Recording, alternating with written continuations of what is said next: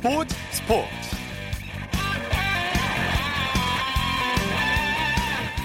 여러분 안녕하십니까? 아나운서 조항리입니다. 이창진 아나운서의 휴가로 오늘과 내일 이틀 동안은 제가 대신 여러분과 함께합니다. 누군가에게는 가을 드라마가 해피엔딩으로 끝났고요. 또 누군가에게는 아쉬움 가득 남기고 막을 내렸습니다. 프로야구 두산이 키움을 물리치고 4연승으로 통합 우승을 차지했습니다. 미라클 두산은 정규 시즌에서도 한 차례 기적을 연출했었는데요. 코리안 시리즈에도 기적 같은 승리로 미라클 두산의 위엄을 뽐냈습니다. 토요일에 함께하는 스포츠 스포츠. 먼저 프로야구 코리안 시리즈 소식을 자세히 살펴보겠습니다. 스포츠 서울 윤세호 기자와 함께합니다. 윤 기자님, 안녕하세요. 네, 안녕하세요. 네, 오늘 프로야구 코리안 시리즈 4차전이 벌어졌는데 이 고척 돔구장이 정말 뜨거웠을 것 같아요. 네, 뭐 2015년부터 한국 시리즈는 지금 계속 매진이 되고 있는데요. 오늘 어, 한국 시리즈 4차전까지 23번 연속 한국 시리즈 매진이 달성이 됐습니다. 어, 당연히 고척돔 1만 6,300명 관중석도 가득 찼습니다. 네, 두산이 이번 경기도 정말 난타전 끝에 키움을 제압하고 통합 우승을 거뒀어요. 그렇습니다. 뭐 오늘 한국 시리즈 4차전은 양팀 투수들이 모두 뭐 총동원된 그야말로 난타전이었는데요. 어, 10회 연장 끝에 두산이 11대 9로 키움을 꺾고 한국 시리즈 전적 4승 0패로 싹쓸이 우승을 차지했습니다. 네, 지금 경기장에서 전화를 걸어주시는 것 같아요. 그 현장 분위기 생생히 전달되는데 음질은 조금 안 좋은 거 양해 부탁드립니다. 이 두산이 3년 만에 거둔 통합 우승이죠? 그렇습니다. 2016년도 이후에 3년 만에 통합 우승을 달성했는데요. 어, 두산 구단 통산 여섯 번째 또 한국 시리즈 우승이기도 합니다. 어, 두산 같은 경우에는 이번 한국 시리즈 1차전에서 처음으로 어, 한국 시리즈 최초로 2, 2연속 끝내기 승리를 거두기도 했습니다. 네, 오젤 선수와 박건우 선수가 그 끝내기 안타하고 또 박건우 선수는 눈물 흘리는 장면도 기억이 나는데요. 어, 또 반대로 어, 끝내기 그렇게 접전까지 갔는데 키움은 정말 아쉬움이 많을 것 같아요. 5년 만에 오른 한국 시리즈인데 말인데요. 그렇습니다. 뭐 키움 같은 경우에는 예전 넥센 때 어, 2014 시즌에 한국 시리즈에 오른 바 있는데요. 네. 어, 올해 같은 경우에는 키움이 준 플레이오프와 플레이오프에서 정말 압도적인 경기력을 보여줬어요. 특히 뭐 초유의 전원 필승조 체제를 가동하면서 승승장구했는데 아무래도 한국 시리즈 1차전과 2차전에서 마무리 투수인 오주원 선수가 끝내기 안타를 맞고 무너진 게 어, 3, 4차전에서도 고스란히 영향을 끼친 음. 게 아닌가 싶습니다. 네, 이번 마지막 경기 내용을 좀 자세히 살펴보고 싶은데요. 경기 초반부터 난타전이 벌어졌죠. 그렇습니다. 그러면서 양팀 선발 투수가 모두 조기 강판이 됐는데요. 일단 뭐 초반 상황을 좀 정리하면 1회 말에 키움이 2점을 뽑으면서 앞서갔지만 두산이 2회 초에 바로 3점을 올리면서 역전했습니다. 어, 키움은 2회 말에 바로 또 2점을 올리면서 사실상 뭐 양팀 불펜 대결로 경기 양상이 흘러갔는데요. 어, 하지만 두산이 어, 큰 점수를 뒤집으면서 뭐 오늘 경기 같은 경우에 정말 끝까지 알 수 없는 그런 흐름으로 흘러갔습니다. 네, 3차전에서 키움이 조금 쉽게 승리를 거두면서 좀, 아, 반대로 두산이 쉽게 승리를 거두면서 좀 키움이 힘들어 하지 않을까 했는데 또 3대 8까지 상황이 흘러갔어요. 그러다가 경기를 뒤집는 대역전극이 시작이 됐습니다. 그렇습니다. 두산으로서는 좀 의미가 있- 있었던 순간이 어, 3차전에서 안우진 선수를 상대로 클린업 트리오 셋 타자가 모두 삼진으로 물러났어요. 네. 어, 오재일, 김재환, 최영대 선수가 모두 안우진 선수 상대로 고전했는데 오늘 같은 경우에는 안우진 선수 상대로 멘탈 흔들었습니다. 어, 클린업 트리오가 안우진 선수를 상대로 이제 전에 고전했던 모습을 탈피하면서 어, 3점을 뽑았고요. 그러면서 경기 분위기가 두산 쪽으로 급격히 흘러갔습니다. 그리고 후반부에 연장까지 가는 접전이 벌어졌는데요. 두산이 연장전에서 또다시 기적의 드라마를 썼어요. 아, 사실 9회 말에 허경민 선수의 실책이 나온 순간만 해도 네. 키움이 승리를 가져가는 게 아닌가 싶거든요. 허경민 선수의 실책으로 어, 9대9 동점이 됐고 그, 어, 상황이 좀 만루가 됐어요. 어, 김하성 선수, 키움 김하성 선수가 경기를 끝낼 수 있는 찬스를 잡았는데 어, 마지막에 안타치지 못했고요. 그러면서 연장으로 흘러갔고 두산이 10회 말 아, 10회 초 오재일 김지환 선수의 안타로 승리를 할 수 있었습니다. 네, 개인적으로 윤 기자님이 오늘 경기에서 최고의 장면을 꼽는다면 어떤 게 있을까요? 어, 사실 이게 굉장히 큰 비극이 될 수도 있었던 장면이었는데 예. 이때 많은 순간이었습니다. 어, 부산 김태형 감독이 음, 이용찬 선수의 상태를 확인하기 위해서 이용찬 선수에게 좀 조언을 하기 위해서 마운드에 올랐는데 10회 말이었기 때문에 연장이었기 때문에 감독이 마운드 감독이랑 코치가 마운드에 오르면 바로 투수를 교체를 해야 돼요. 음. 근데 김태형 감독이 순간 이거를 착각을 하고 마운드에 올랐다가 의도하지 않는 투수 교체를 하게 됐거든요. 아... 그러면서 투수 교체의 대상을 백전 노장의 배영수 선수로 이제 투입을 했습니다. 배영수 선수가 이번 한국 시리즈 내내 등판하지 못했는데 가장 중요한 마지막 순간에 등판하게 됐고요. 어, 배영수 선수가 공은 느렸지만 어, 특유의 노련미를 뽐내면서 아웃 카운트 두 개를 잡아내면서 부산의 마지막 우승 순간을 네, 장식을 했습니다. 그렇군요. 그리고 오재일 선수가 시리즈 MVP를 차지했어요.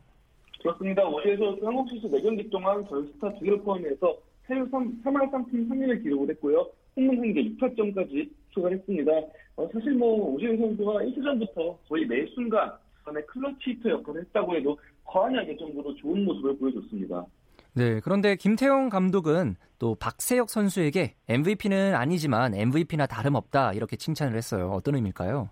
네, 사실 박세혁 선수가 올해 처음으로 두산의 주전 포수를 맡았어요. 주전 포수 첫 해부터 팀 우승을 이끄는 굉장히 큰 공헌을 했다고 평가할 수 있을 것 같고요. 만약에 박세혁 선수가 시리즈 MVP가 됐으면은 아버지인 박철우 감독과 함께 부자 MVP가 될수 있었습니다.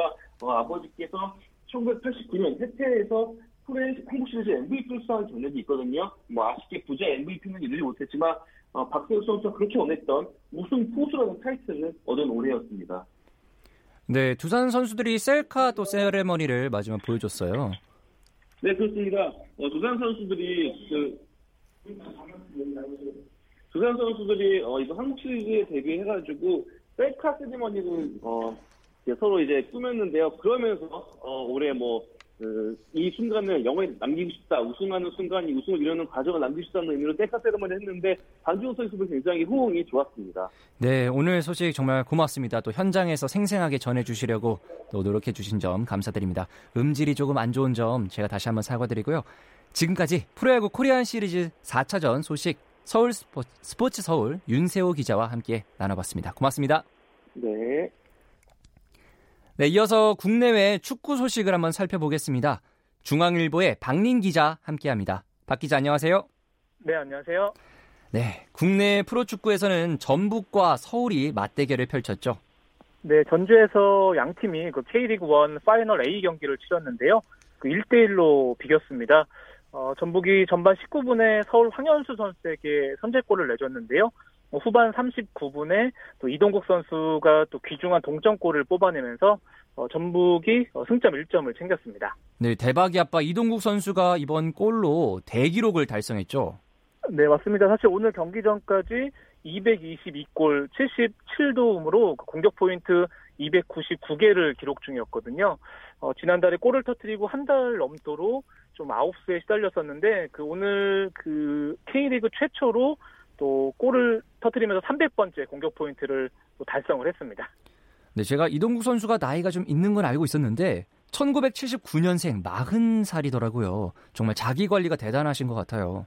네, 맞습니다. 뭐 올해 그 40살이고요. 네. 1998년에 포항에서 프로 데뷔를 했으니까 벌써 20년 넘게 뛰고 있는데 어 뭐 말씀하신 대로 자기 관리가 정말 그 철저합니다. 뭐 현재 그 데뷔 때 체중인 80kg대를 유지하고 있고요. 뭐 여전히 허벅지 둘레도 26인치라고 음. 합니다. 뭐 본인이 뭐 10시간 이상 푹 잠을 자고 그 뭐 음식도 가리지 않고요. 또 쉬는 날에는 또 큰딸 재화 재하와 함께 또 테니스를 치면서 뭐 이게 이렇게 꾸준히 또 이런 체력도 또 유지를 하고 있습니다. 네, 앞으로도 경기력이 기대가 됩니다. 또 전북과 치열한 선두 경쟁 중인 울산도 경기가 있었죠. 네, 오늘 울산이 홈에서 강원을 상대했는데요. 2대1로 승리를 거뒀습니다. 그 울산이 22승 9무 4패 승점 75점을 기록을 하면서 그 오늘 비긴 전북을 승점 3점 차로 그 따돌렸고요.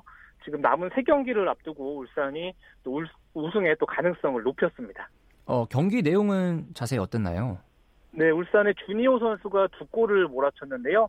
어, 전반 2분에 그 골킥이 길게 연결된 볼을 또 본인이 드리블을 치고 가서 선제골을 음. 터뜨렸고요. 어, 그리고 전반 10분에는 또 크로스를 헤딩 추가골로 연결을 했습니다. 울산이 2대 0으로 앞서다가 그 강원에게 한 골을 내줬지만 또 리드를 잘 지키면서 또 승점 3점을 따냈습니다.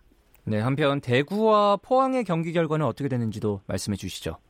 네, 포항에서 양 팀이 득점 없이 비겼습니다. 사실 두 팀 다 그 다음 시즌 아시아 챔피언스 리그 출전권이 걸린 또 3위를 목표로 하고 있는데 좀 아쉽게도 두 팀 다 그 승점 1점을 보태는데 그치면서 어, 대구는 4위, 포항은 6위에 머물렀고요. 사실 그 전반 추가 시간에 포항 이상기 선수가 퇴장을 당하면서 대구가 수적 우세를 점했는데 좀 오늘 아쉽게 세징야 선수가 경고 누적으로 빠진 공백을 메우지 못하면서 네. 승리로 이어가지는 못했습니다.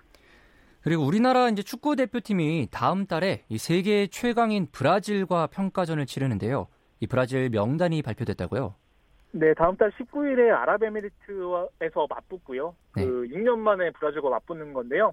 좀 아쉽게도 23명 중에 어, 슈퍼스타 네이마르 선수 같은 경우에는 부상으로 빠지긴 아하. 했지만 또 나머지 그 23명의 면면도 그 화려합니다. 일단 뭐 리버풀의 피르미누나 뭐 알리송 그리고 맨체스터 시티의 제주스 또 바이에른 뮌헨의 쿠티뉴 등이 포함되면서 좀 네이마르가 빠져서 좀 아쉬운 팬들은 있겠지만 그래도 또 세계적인 선수들과 맞붙은 또 우리 선수들의 모습을 볼 수가 있습니다. 네, 저도 개인적으로 좀 아쉽긴 하네요.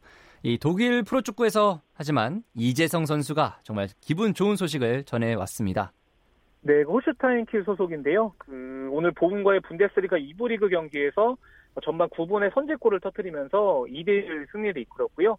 그 상대편 보움의 오늘 이청용 선수도 어, 부상을 딛고 후반 33분에 교체 출전했거든요. 어, 두 선수가 코리안 더비를 펼쳤는데 그 오늘은 또 이재성 선수의 팀이 승리를 거뒀습니다. 네, 그리고 또 손흥민 선수 이야기를 빼놓을 수가 없겠죠. 잉글랜드 토트넘 공격수 손흥민 선수가 이번 주말에 차범근 감독이 세웠던 대기록 경신에 도전한다고요. 네, 28일 새벽에 리버풀과의 원정 그 프리미어리그 경기를 앞두고 있는데요. 어, 주중에 챔피언스리그에서 뭐 지금 개인 통산 121호 골을 또 기록을 했고요. 현재 어, 차범근이 갖고 있는 한국인 유럽 무대 최다골과 동률이거든요. 만약에 음... 리버풀을 상대로 한 골을 더 보태면 또 차범근의 이런 대기록을 넘어서게 됩니다. 네, 대기록 경신도 그렇지만 또 서력을 또 했으면 좋겠어요. 리버풀이 지난 시즌 챔피언스리그 결승에서 손흥민 선수에게 패배를 안겼던 팀이죠.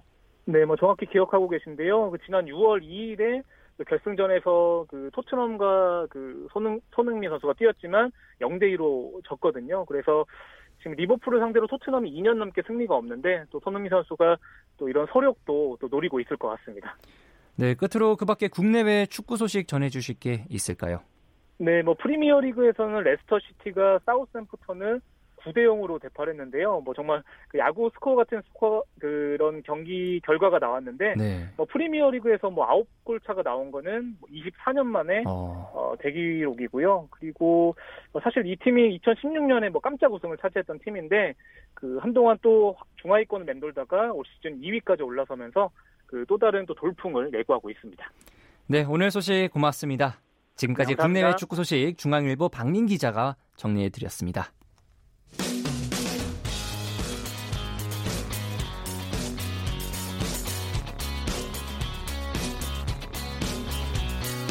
따뜻한 비판이 있습니다. 냉철한 분석이 있습니다. 스포츠 스포츠.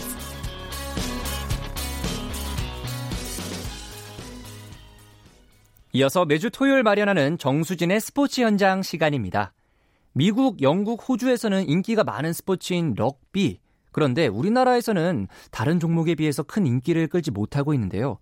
최근 들어서 럭비에 대한 관심이 높아지면서 럭비를 배우는 분들이 늘고 있다고 합니다. 그래서 오늘은 그 현장으로 함께 가보겠습니다. 자, 모여보세요, 모여보세요. 네. 내가 받을 수 있는 위치, 그리고 줄 수 있는 위치로 계속 움직이면서 공을 받아야 됩니다. 네. 아시겠죠? 내가 받을 수 있는 공간으로 가서 나의 존재를 알려주는 경우가 굉장히 중요하기 때문에 콜 열심히 하시고 네. 나 여기 있습니다라고 계속 얘기하셔야 돼요. 네. 아시겠죠? 오케이 갑시다. 네, 럭비의 기본부터 실전까지 배울 수 있는 시간 지금 진행되고 있습니다. 서울시 체육회의 종목별 스포츠 교실에 올해부터 럭비 교실이 더해졌고요. 강동, 서초, 양천 총 세 지역에서 진행이 되고 있는데 오늘 제가 함께 하고 있는 곳은 서울 강동 지역에 있는 배재중학교입니다. 흔히 럭비를 격렬한 스포츠로 알고 있는데요. 이 시간에 참여하다 보면 생활체육으로서 누구나 쉽게 배우고 즐겁게 할 수 있는 이 럭비의 매력에 빠지게 됩니다. 자, 그러면 웃음이 끊이질 않는 럭비 교실 지금부터 함께 해보실까요?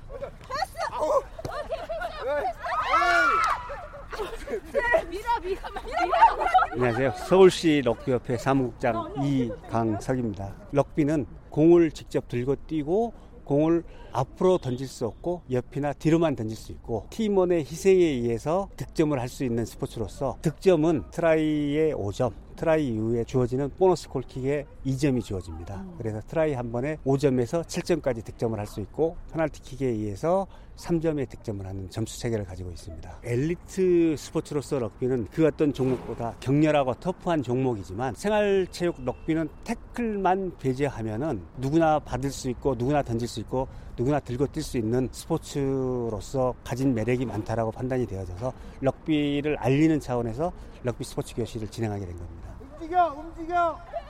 열둘, 열셋 여기. 열넷, 열다섯.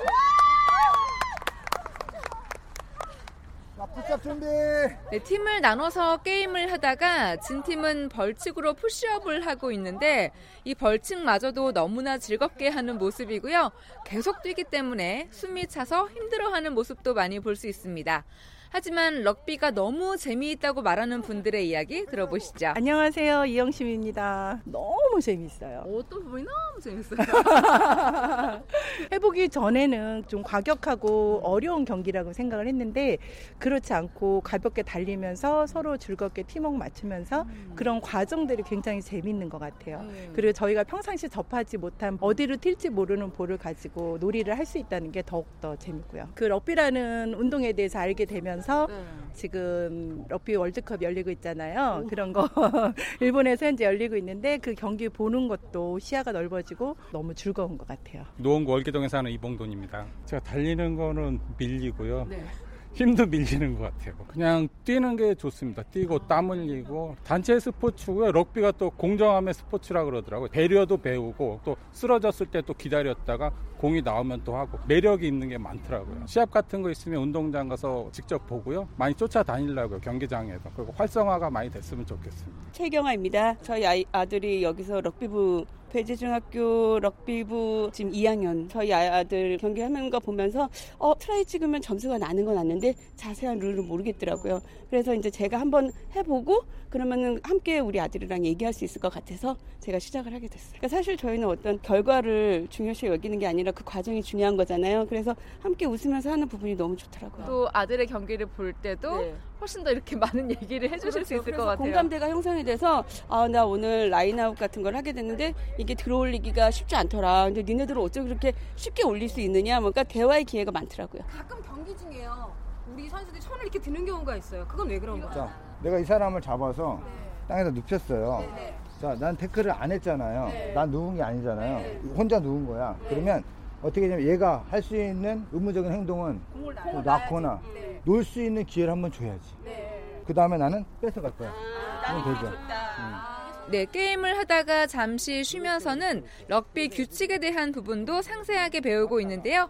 질문이 많이 나오네요. 저는 서울특별시 럭비협회 사무국장 조성용입니다. 생활체육으로서 활발하게 할 수 있는 남녀노소 누구나도 즐길 수 있는 럭비 프로그램을 좀 개발해서 태클을 하고 넘어지고 막 그런 요소들은 다 뺐고요. 안전한 상태에서 즐길 수 있는 그렇게 럭비를 조금 변형시켜져 있는 하지만 단체로 해야 되고요. 그리고 협력이 안 되면은 경기를 진행할 수가 없어요. 왜냐하면 뒤로 백패스를 위주로 공격을 해야 되기 때문에 서로 내가 나의 존재를 알려야 되고 그리고 서로 협력이 안 되면 경기를 진행할 수 없는 경기입니다. 그리고 럭비를 좀 체험하면서 같이 즐길 수 있고 웃을 수 있는 그런 프로그램을 좀 원하고 있습니다. 그래서 진짜 너무나 재미있게 웃으시면서 분위기가 너무 좋게 진행이 되더라고요. 네네. 어머님들이 또 열정도 있으시고 음. 또 새로운 그 스포츠에 대해서 관심들이 많으세요. 같이 체력 단련도 하고 럭비라는 게 어떤 거라는 것도 소개도 하고 또 주말에 나오셔서 같이 웃고 즐기고 같이 뛰면서 음. 땀도 흘리면서 패스를 많이 하는 게임이고 많이 달리는 게임으로 좀 바꿔가고 있어요. 저 골대 짚고 오는 거예요. 나같이 파이팅! 파이팅!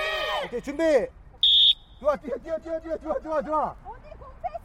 그렇지 던져 그렇지 그렇지 안돼 나가면 안돼 오케이 출발 출발 한편 이 럭비 교실에는 초등학생들도 함께 하고 배우고 있는데요. 아이들이 느끼는 럭비의 매력 들어보시죠. 저 서울 한산 초등학교 5학년 6반 김지섭입니다. 제일 먼저 규칙 같은 걸 이해하는데 많이 배우고 그래도 그 달리기도 빨라지고 아침에 어, 운동하는 거 기분도 상쾌하고 좋아요. 공을 주고받으면서 서로 뛰어다니고 게임을 플레이하는 거예요. 서울 대면초등학교 5학년 5반 정준호입니다. 공을 잡고 뛰거나 뒤로 패스를 하는 거 그리고 플레이하는 것이 새로웠어요. 앞으로도 럭비를 계속 하고 싶습니다. 네, 지금까지 종목별 스포츠 교실 중에 럭비 교실을 함께 했고요. 저는 정수진이었습니다.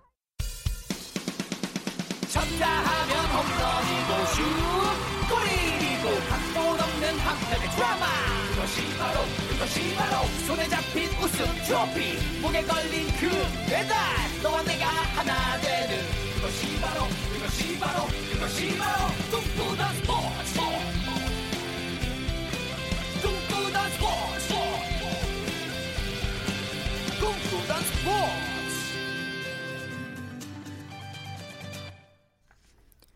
이어서 스포츠 세계의 라이벌을 집중 조명하는 시간, 스포츠 라이벌의 세계의 시간입니다. 매주 토요일 만나고 있는데요. 오늘은 한겨레 신문 김동훈 기자를 전화로 만나보겠습니다. 김 기자 안녕하세요.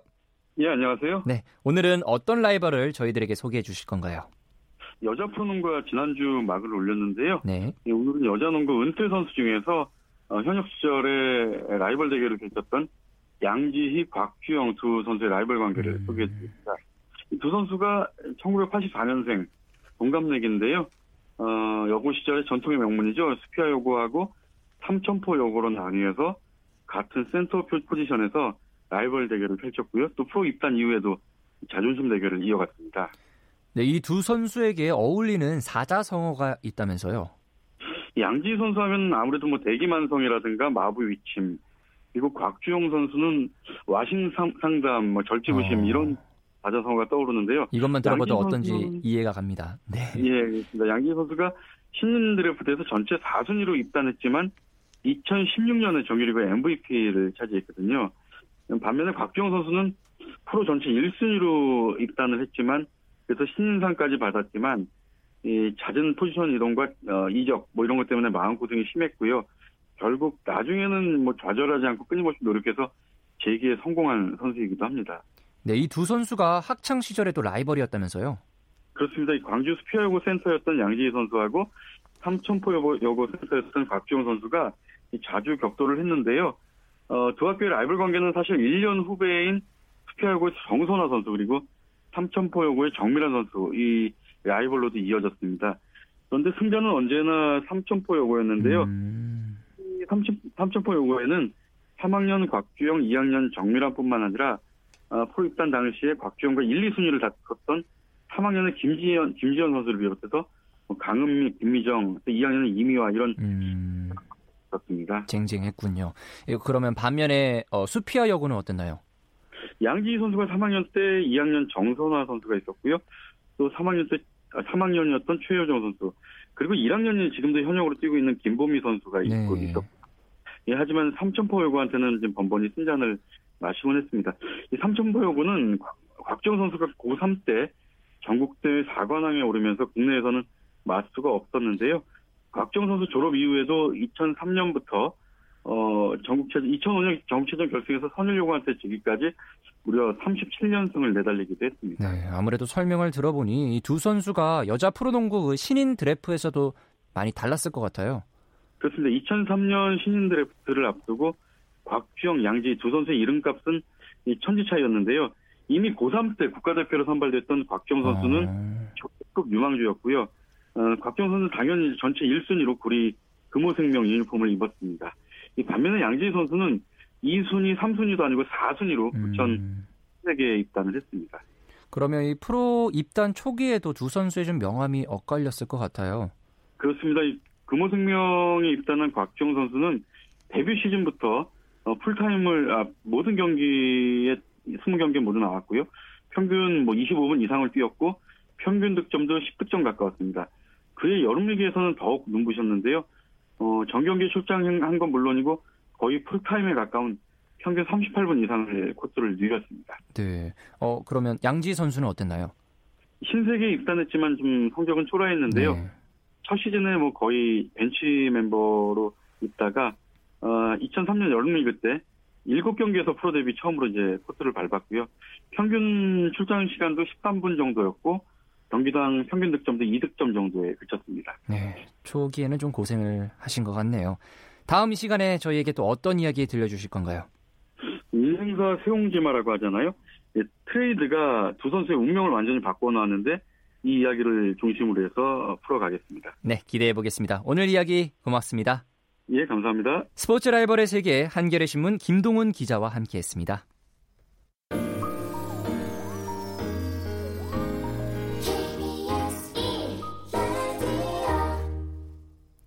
이어서 프로 농구 소식을 살펴보겠습니다.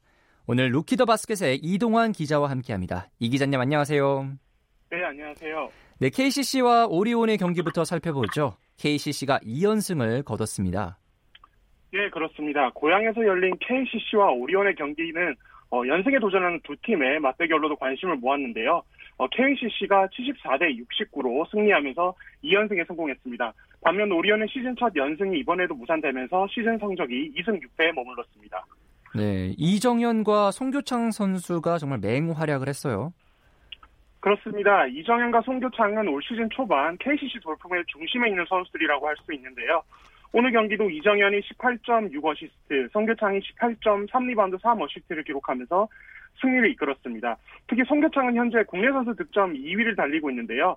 오늘 오리온의 장재석 선수를 상대로 멋진 블록슛을 보여주는 등 공수 양면에서 최고의 활약을 펼쳐줬습니다. 네, 블록슛 말씀하셨는데 이 공격도 잘했지만 KCC의 외곽 수비가 참 좋았어요. 네, 맞습니다. 사실 오리온은 앞선 수요일 경기에서 무려 15개의 3연슛을 터뜨리면서 어, DB의 시즌 첫 패를 남기기도 했었거든요. 어, 하지만 KCC가 이날 오리온의 3연슛 성공 개수를 단 5개로 막아내는 등 음. 탄탄한 수비력을 과시하면서 결국 경기를 승리로 이끌 수 있었습니다. 네, 한편 SK와 삼성 이 첫 S더비는 어떻게 됐나요? 네, 잠시에서 열린 시즌 첫 S더비에서는 SK가 74대 68로 승리를 챙겼습니다. 어, 이 승리로 4연승을 질주한 SK는 시즌 성적이 6승 2패가 됐고요. 1위 DB를 반경기 차이로 추격하게 됐습니다. 네, 경기가 참 재밌었다고 들었어요. 역전에 재역전을 거듭했죠. 네, 그렇습니다. 사실 경기 초반에는 SK가 삼성의 실책을 득점으로 손쉽게 연결하면서 10점 차 이상의 리드를 잡았었는데요. 어, 삼성이 3쿼터 중반에 어, 추격 끝에 경기를 뒤집으면, 뒤집으면서 시속 게임이 됐었습니다. 어, 하지만 4쿼터 중반에 SK가 다시 집중력을 발휘했었는데요. 특히 자밀 원희의 덩크슛이 터지고 음. 최준현 선수가 3점슛까지 성공하면서 결국 승기를 잡을 수 있었습니다. 어, 그럼 SK 선수들 중에서 어떤 선수가 특히 좀 활약을 했나요? 네, 아무래도 외국인 선수 자밀 워니를 언급해야 될 것 같은데요. 어, 사실 자밀 워니는 올 시즌 SK가 내놓은 히트 상품이라고 할 수 있습니다. 네. 예, 오늘 29점, 17리바운드, 5어시스트를 기록하면서 덩크까지. 삼성의 네. 예, 그렇죠. 예, 멋진 덩크까지 터트려 주면서 삼성의 외국 선수들을 압도해줬고요. 어, 경기 후에 SK 문경은 감독도 워니에 대해서 키우는 재미가 있는 선수다. 이렇게 말하면서 만족감을 드러냈습니다. 아, 극찬이네요, 극찬. 어, 또 헤인즈 선수의 활약도 빼놓을 수가 없을 것 같은데요. 네, 그렇습니다. 사실 에런 헤인즈 선수는 지난 12일에 외국 선수로서는 역대 최초로 500경기 출전이라는 금자탑을 쌓기도 했었는데요. 어, 시즌 첫 홈 경기였던 오늘 경기에서도 12.6리바운드로 알토란 같은 활약을 펼쳐줬습니다. 네, 이제 또 다른 경기 한번 얘기를 해보아야 될 것 같아요. KT가 KGC를 꺾고 기분 좋은 승리를 거뒀네요. 네, 맞습니다. 오늘 경기, 경기 전까지 KT는 2연패를 포함해서 최근 4경기에서 1승 3패로 부진하고 있었거든요. 어, 하지만 올 시즌 들어서 세 번째로 90득점 이상을 기록하는 강력한 활약을 보여주면서 93대 74로 KGC 인상공사의 승리를 거뒀습니다. 네, 주전 선수들이 고른 활약을 보여주면서 또 서동철 감독이 오늘 경기에 좀 만족감을 드러냈어요. 네, 그렇습니다. 사실 서동철 감독이 그간 팀 경기력에 대해서 아쉬움이 남는다는 얘기를 많이 했었거든요. 네. 어, 하지만 오늘만큼은 선수단의 전체적인 활약에 대해서 어, 크게 만족하는 모습이었습니다. 어, 점수, 점수로 매기자면 90점을 줄 수 있다. 이런 아, 이야기까지 하셨고요. 크게 만족했는데 어, 90점은 좀 적은 거 아닌가요? 네. 그렇죠. 냉혹하시네요. 네. 네. 그럼요. 예. 하지만 이제 감독들은 아무래도 조금 더 냉정하게 그렇죠. 어, 선수들을 평가하려는 경향이 있어서 이제 90점을 주신 것 같고 사실 그동안 허운 선수가 많은 득점을 해도 다른 선수들이 활약을 못, 못 뒷받쳐주는 그런 네. 것들이 있었는데 오늘은 어, 외국 선수 알손튼이 15점, 바이런 멀린스가 17점을 기록하면서 음. 어, 허운 선수와 함께 승리를 이끌었습니다. 네, 이번에는 그럼 여자 프로농구를 살펴보겠습니다. 우리은행이 BNK 썸을 큰 점수차로 이겼어요. 그렇습니다. 아산에서 열린 우리은행과 BNK 경기에서는 우리은행이 어, 대승을 거뒀고요. 2연승을 달렸습니다. 오늘 승리로 단독 3위가 됐고요. 반면 BNK는 오늘 3쿼터까지 단 20점에 그치는 음. 어, 심각한 어, 득점 부족을 드러내면서 개막 3연패에 빠졌습니다. 거의 뭐 30점 차이면 우리은행 전력이 좀 압도적이었던 것 같아요. 네, 그렇습니다. 사실 우리은행이 개막전에서 삼성생명에 졌었거든요. 그때 위성무 감독도 좀 불안하다는 이야기를 하기도 했었는데 그 이후에 치른 두 경기에서 하나은행을 26점 차, 어, BNK를 32점 차로 대파하면서 어, 우승 후보의 면모를 다시 회복하는 그런 모습을 보여주고 있습니다. 네, 또 역시 우리은행 선수들 중에서는 또 어떤 선수가 활약을 했나요? 네, 이 외국인 선수인 르샨다 그레이 선수 이야기를 할 수밖에 없겠는데요. 어, 오늘 그레이 선수는 17점 11리바운드로 더블 더블을 기록하면서 이 BNK의 외국 선수 단타스 선수에 판정승을 거뒀습니다. 음. 사실 개막전이 끝나고 이 위성우 감독이 그레이의 경기력에 대해서 조금 걱정이 된다는 이야기를 실제로 했었거든요. 어, 예, 하지만 그 같은데요. 네. 그럼요. 예. 근데 그 이후에 두 경기를 보면은 말씀하신 대로 이제 좀 펄펄 날아주면서 어, 그 걱정이 기후에 불과했던 것이 좀 드러나고 있는 것 같습니다. 네, 또 어, 박혜진 선수가 의미 있는 기록을 달성했죠. 예, 오늘 경기를 앞두고 이 박혜진 선수가 통산 4,000점 돌파에 단 12점을 남겨두고 있었거든요. 어, 하지만 오늘 13점을 어, 기록했고요. 그리고 4쿼터 종료 6분 36초를 남기고 3점슛을 터트리면서 대기록을 만들어냈습니다. 어, 이 기록이 WKBL 역사상 14번째로 나온 기록이라고 합니다. 네, 그러면 마지막으로 프로농구 내일 경기 일정 또 관전 포인트 짧게 짚어주시죠. 네, 내일 어, 내일은 어, 남자와 여자 프로농구 합쳐서 총 5경기가 열립니다. 어, 남자 농구의 경우 인천, 창원, 고양, 울산에서 경기가 열리는데요. 어, 특히 인천에서는 4위 전자랜드와 1위 DB의 빅매치가 예정되어 있습니다. 어, 그 외에도 LG와 KCC, 오리온과 삼성, 현대모비스와 KT가 맞대결을 펼치고요. 어, 여자 농구에서는 어, 지난 시즌 챔프전에서 맞붙었던 삼성생명과 KB스타즈가 용인에서 시즌 첫 맞대결을 펼칩니다. 네, 내일도 재미있게 지켜보겠습니다. 오늘 소식 고맙습니다. 네, 감사합니다. 지금까지 프로농구 소식 루키더 바스켓의 이동환 기자와 함께 정리해드렸습니다. 이어서 프로 배구 소식을 살펴보겠습니다. 스포츠 동아의 강산 함께하겠습니다. 강 기자님, 안녕하세요. 네, 안녕하세요. 네, 먼저 남자부 경기부터 살펴보겠습니다. 이 삼성화재가 한국전력을 꺾고 3연승을 달리고 있어요. 네, 약체로 분류됐던 삼성화재의 초반 기세가 무섭습니다. 오늘은 과거 삼성화재의 왕조를 함께했던 가빈 슈미트가 합류한 한국전력을 상대로 301위 승리를 거두고 2연패 후 3연승, 승점 8점으로 3위에 올랐습니다. 네, 삼성화재는 기분 좋게 주전들이 고른 활약을 했어요. 네, 확실히 삼성화재가 과거와 달리 다양한 선수들을 활용해서 조직적인 배구를 하는 부분이 눈에 띄는데요. 오늘도 박철우가 서브 득점 3개 포함 22득점을 올렸고 13점을 올린 김나운, 10점을 올린 박상하까지 3명이 두 자릿수 득점을 기록했습니다. 여기에 부상에서 복귀한 송희채 선수도 9득점으로 힘을 보탰는데요. 다양한 공격 루트를 효과적으로 활용한 세터 권준형의 토스워크도 돋보였습니다. 네, 반면에 한국전력에서는 이 V리그에 복귀한 가빈 선수가 맹활약을 했는데 또 패배로 조금 빛이 바랜 것 같아요. 그렇죠. 역시 가빈이 주공격수라는 사실은 변하지 않습니다. 오늘도 25득점, 공격 성공률 48.9%로 활약을 했지만 팀의 패배로 빛이 바랬는데요. 지금 한국전력은 가빈 선수의 공격 점유율이 50%를 상회할 어... 정도로 조금 공격 쏠림 현상이 심한 상황인데 그 부분이 조금 고민거리고 다른 국내 선수들의 뒷받침이 조금 더 필요한 상황입니다. 혹시 그래서 그랬을까요? 오늘 양 팀 다 좀 범실이 유난히 많았어요. 그렇죠. 한국전력이 32개, 삼성화재가 27개의 범실을 기록했는데요. 시원한 공격보다 범실에 의한 득점이 많다는 건 아무래도 보는 재미를 조금 반감시킬 수 있다는 점에서 양 팀 모두 해결해야 할 과제로 떠올랐고요. 특히 한국전력은 리시브 범실만 6개를 저지르면서 음. 서브 득점 6개를 헌납했다는 얘기죠. 그만큼 아쉬움을 남겼습니다. 네, 이번에는 여자부 경기 살펴보겠습니다. 흥국생명이 현대건설을 상대로 완승을 거뒀어요. 네, 디펜딩 챔피언의 기세가 그대로입니다. 오늘도 인천에서 현대건설을 세트 스코어 3대 0으로 완파하고 2승 1패로 선두 자리에 올랐습니다. 어, 흥국생명이 좀 끈질긴 수비로 반격에 성공했다는 얘기를 들었는데요.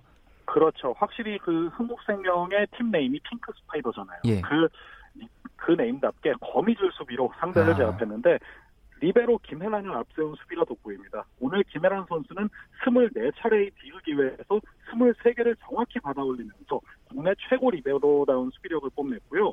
팀 전체적으로도 85.9%의 높은 디그 성공률을 보였습니다. 그만큼 탄탄한 수비를 자랑했다는 증거입니다. 네, 오늘 경기 자체도 재밌었지만 이재영과 이다영 자매의 대결로도 시청자분들의 관심을 모았죠. 네, 흥국생명의 레프트 이재영과 현대건설 세터 이다영은 쌍둥이 자매죠. 네네. 그래서 이 두 선수의 맞대결은 항상 기대를 모으는데요. 오늘은 언니인 이재영 선수가 승리를 가져갔습니다. 20득점의 공격 성공률 42.6%, 블로킹 2개를 기록하면서 추공격수로서 몫을 완벽하게 해냈고요. 이다영 선수는 오늘 세트 성공률이 36.5%로 다소 흔들리면서 아쉬움을 남겼습니다. 음, 집에 돌아가서 조금 섭섭할 것 같아요, 두 선수가. 네, 현대건설이 좀 범실이 많았죠? 그렇죠. 흥국생명은 오늘 9개의 범실만을 기록했는데 현대건설이 무려 20개의 범실을 저지르고 말았습니다. 특정 선수가 몰아서 범실을 저지르지는 않았지만 상대의 두 배가 넘는 범실을 기록하고 승리를 승리를 하기에는 쉽지가 않습니다. 사실 세 세트 모두 5점 이상의 격차가 벌어진 이유도 범실이 결정적이었습니다. 네, 프로배구 V리그 내일 경기 일정과 관전 포인트 짧게 짚어주시죠. 네, 내일은 장충에서 남자부 우리카드와 KB손해보험 그리고 김천에서 여자부 도로공사와 GS칼 경기가 열리는데요. 남자부에 조금 더 관심이 갑니다. 우리카드가 내일 승리로 1위 자리를 탈환할 수 있을지가 관심사인데 이적생들의 활약으로 한층 탄탄해진 전력을 유지하면서 최근에는 60까지 살아난 모습을 보이고 있습니다. 이전에 우리카드는 블로킹의 높이가 다소 낮아서 공격 루트를 다양화하지 네. 못한 측면이 있었는데요. 이제는 올 시즌에는 그 부분이 달라지면서 상위권을 노리고 있습니다. 예, 오늘 소식 고맙습니다. 고맙습니다. 네, 스포츠 스포츠 오늘 준비한 소식은 여기까지입니다. 내일도 풍성하고 재미난 소식으로 돌아오겠습니다. 지금까지 스포츠 스포츠 아나운서 조항리였습니다.